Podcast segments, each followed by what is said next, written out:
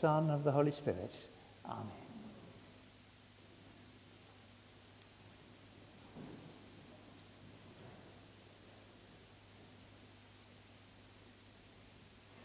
I wonder what your immediate reaction to the readings was this morning. That Isaiah passage has got a glorious ring to it, hasn't it? Echoing around the church about what can happen. Eyes of the blind shall be opened and the ears of the deaf unstopped. The lame shall leap like a deer. Waters shall break forth in the wilderness. Wonderful stuff. So immediate reaction probably. Beautiful language. But maybe some people would say it's pie in the sky. Perhaps some people originally heard that, probably in Babylon, in exile, thought, yeah, it's all very well saying things like that, but what about it? It's just not happening at the moment, is it?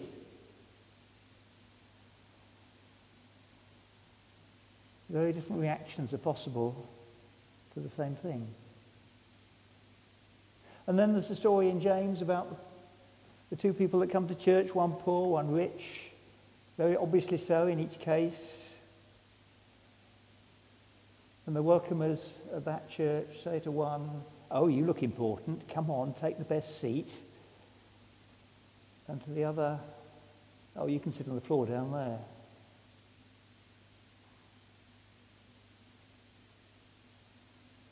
What's our reaction to that? Oh, because it's not like that in our church, is it? I suspect is what most of us immediately think. We wouldn't dream of it.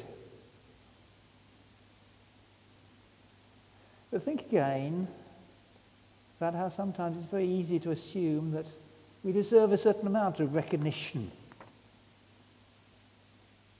Not nice to be not taken in notice of. Perhaps we might be thinking, well, I've worked for what I have. The fact that I'm rich is a compliment to me. I mean, there's some recognition, surely. I expect to be offered the best place when I go somewhere, Am I different. Now, as for that man down there, well, he's obviously used to sitting on the floor. What the heck? That's how it is. Now, I'm not accusing any of you of being quite that bad.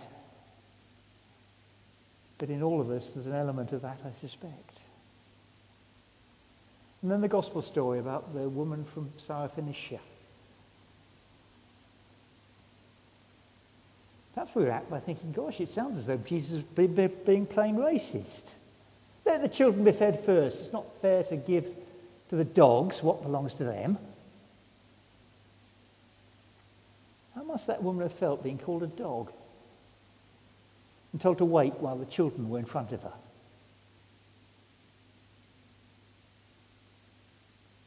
She knew she was in need. That was her only reaction to, to Jesus. Perhaps he can help. I need this. Or if we think about what, how the disciples might have reacted.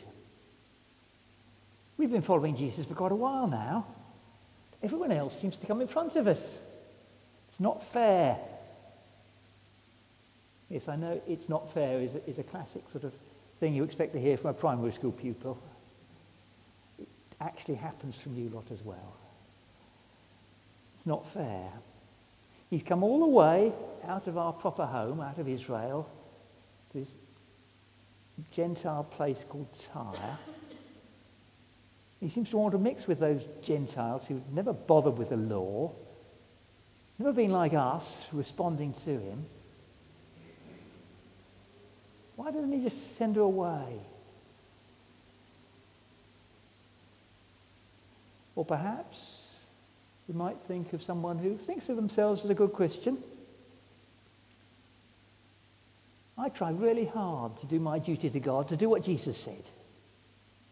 I just wish everybody else was the same The limits to who I can accept as belonging in the same place. It's their choice to ignore God after all.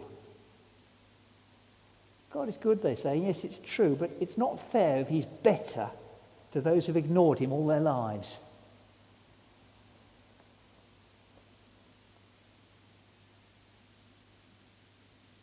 I hope some of you are feeling just a little bit uncomfortable if you recognize something of how you might feel some of the time. What's missing from all those reactions? I suggest they're all starting from the question, what's in it for me? All of them assume a certain entitlement to God's gifts, God's favour. If we try to be good Christians,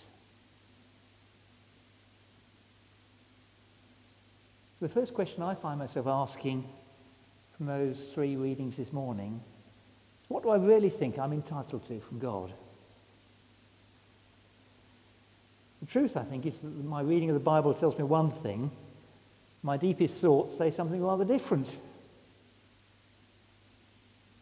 I don't claim a right to God's gifts, but I'd like him to give me a bit more than other people.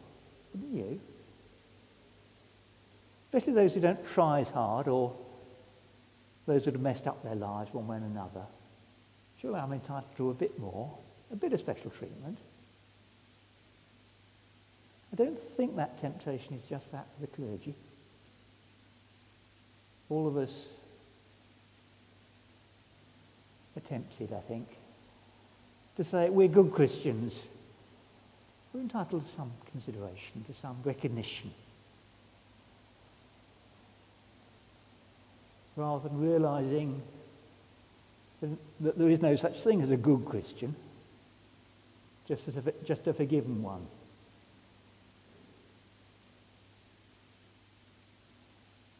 What I reckon binds all these readings together is the grace of God. Grace, the giving all kinds of things to people who don't deserve them. And let's be clear, that means you and me. So the proclamation of Isaiah promises all sorts of good things to the people of Israel. Not because they've been faithful and that they've stuck with the God who called them, Yahweh or Jehovah, Far from it, as indeed the further reading of Isaiah will tell you. But because God chooses to give a people not to give, to people not who have chosen him, but whom he has chosen.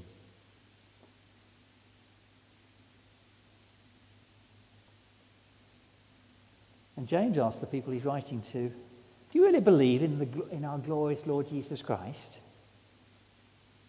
In other words, do you believe in the grace of God? Or do you think because you come here calling yourself a Christian that you're entitled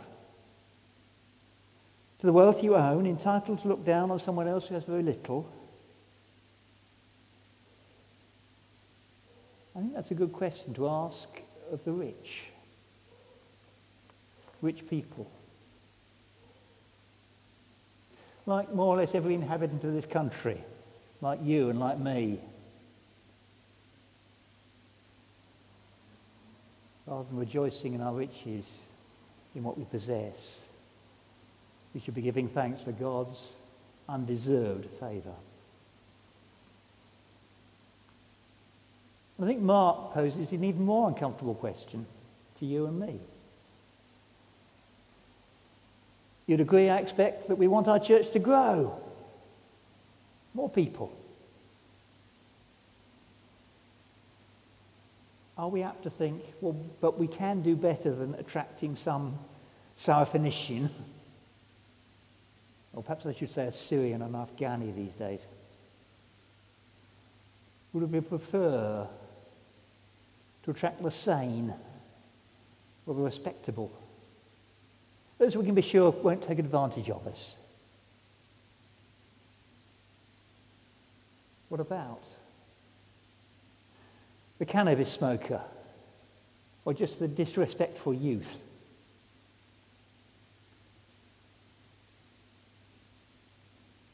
Surely, if we want our church to grow, we shouldn't be asking who we want to come to church. Ask instead who God wants to bless.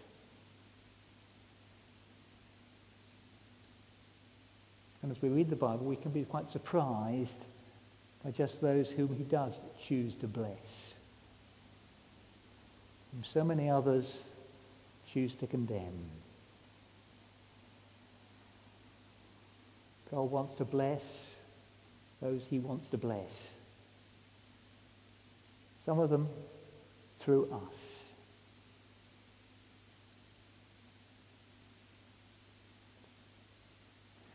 The second half of that gospel, of course, that gospel reading. I want us to look, if we can, please, at the, from the point of view of the deaf person. Can you imagine what it's like to be deaf?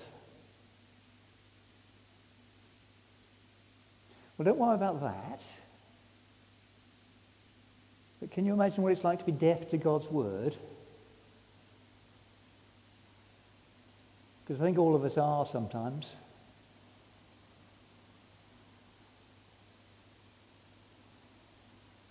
We're told as Jesus went around, never home this time, they brought this man to Jesus.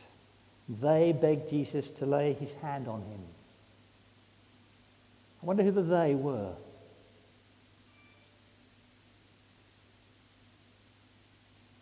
I want you to ask the question who the they are for you. Who you have praying for you, bringing you to Jesus, back to Jesus. Are we prepared to allow someone else to pray for us? To bring us to Jesus? To beg him in the way that so often we don't dare to beg for ourselves?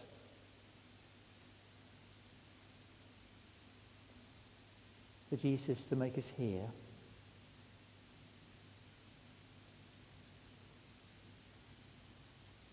Are we open to hearing from Jesus? that word, Ephphatha. I'm told it's a brilliant word for lip readers.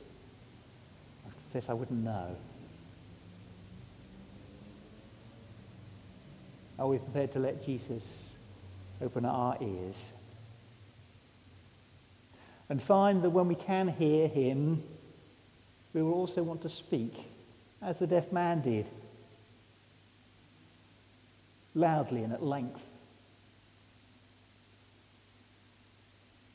Because Jesus, then as now, has done everything well.